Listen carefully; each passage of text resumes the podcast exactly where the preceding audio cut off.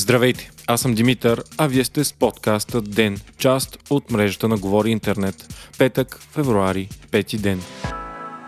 Българският алпинист Атанас Скатов загина след неуспешен опит за изкачване на хималайския 8000-ник К2. Скатов и неговата група са опитали да штурмуват върхът през нощта, но неуспешно. По първоначална информация, на връщане от лагер 3 към базовия лагер се скъсва въже и Атанас Скатов пада. По-късно БНР съобщи, че от агенцията организатор са заявили, че въжетата са здрави и се предполага, че българският алпинист се е изпуснал. В продължение на часове Скатов беше издирван от шерпи. Той е намерен, но вече е бил мъртъв. Хеликоптер на пакистанската армия е свалила тялото му в град Скърду. Алпинистът е носил GPS тракер, но е падал на място, където няма как да бъде изпратен спасителен екип, заради което се е наложил и на местата на хеликоптера.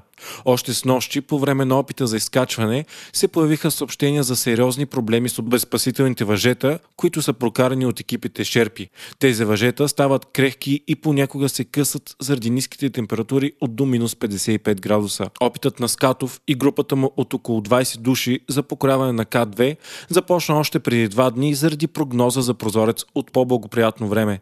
На 4 февруари Скатов писа, че е достигнал успешно на лагер 3, разположен на 7350 метра височина. Със своите 8611 метра, К2 е вторият най-висок връх на планетата. Той обаче се смята за най-трудния за изкачване от всички 14 8000 През януари беше написана история, след като върхът беше изкачен за пръв път в историята през зимата от 10 непалци. Скатов беше единственият български алпинист, част от мащабната експедиция, целяща да покори К2 през зимата. 42 годишният Атанас Катов беше и един от най-успешните български алпинисти.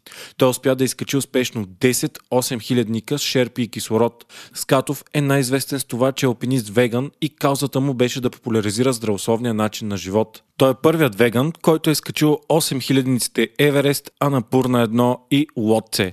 Неизбежни са сравненията с най-известния съвременен български алпинист Боян Петров, който също има 10 изкачени 8000-ника, но без шерпи и кислород. Петров загина на 45 години през 2018, също при опит да изкачи своя 11 8000-ник Шиша Пангма. Въпреки мащабната спасителна акция, тялото на Петров остава ненамерено и до днес. През 2019 пък загина загина и българският алпинист Иван Томов по време на изкачването на четвъртия по височина връх Лотце първата си външнополитическа реч новият президент на САЩ Джо Байден обяви, че Америка се е завърнала и дипломацията отново ще е в центъра на външната и политика. Байден обясни колко е важна дипломацията за САЩ и призова другите страни за съдействие. По време на речта си президентът призова военните в Миямар да върнат властта на легитимно избраното правителство и да освободят арестуваните политици и активисти след преврата преди няколко дни. Байден даде пример за новия си подход към външната политика с това как може да има общи интереси са съперници и конкуренти на страната в името на сигурността на самите американци. По-специално става въпрос за подновения с 5 години договор с Русия за ограничаване на стратегическите нападателни оръжия. Последният подобен договор останал между двете страни за ограничаване на ядрения арсенал. В същото време Байден каза, че ясно е заявил на президента Владимир Путин, че неговият подход ще е много по-различен от този на Доналд Тръмп и е приключил бездействието на САЩ срещу агресивните действия на Русия, като намеса в изборите атаки, кибератаки и отравяне на граждани на Русия. Байден призова и за моментално и безусловно освобождаване на Алексей Навални и обяви, че вкарването му в затвора е по политически причини. Байден обяви и, че Китай е най-големият конкурент на САЩ и Китай извършва економически злоупотреби, агресивно поведение към други държави и нарушава правата на човека и интелектуалната собственост. Той обаче заяви, че е готов да работи с Пекин за подобряване на отношенията. Президентът затвърди и намерението си да върне силните позиции на САЩ в международни организации и договори като Парижкото споразумение и СЗО. Джо Байден обяви по време на речта си и редица нови инициативи. Сред тях са ревизия на разположението на американските военни сили по света, спирането на изтеглянето на американските военни от Германия, спирането на подкрепата и оръжените доставки за военни действия от страна на Саудитска Арабия в конфликта с Йемен, възстановяване на американските програми за приемане на бежанци и подсилване на защитата на ЛГБТ общностите по света чрез дипломатическа помощ за техните права. ВМРО на Красимир Каракачанов ще се яви самостоятелно на предстоящите парламентарни избори в България.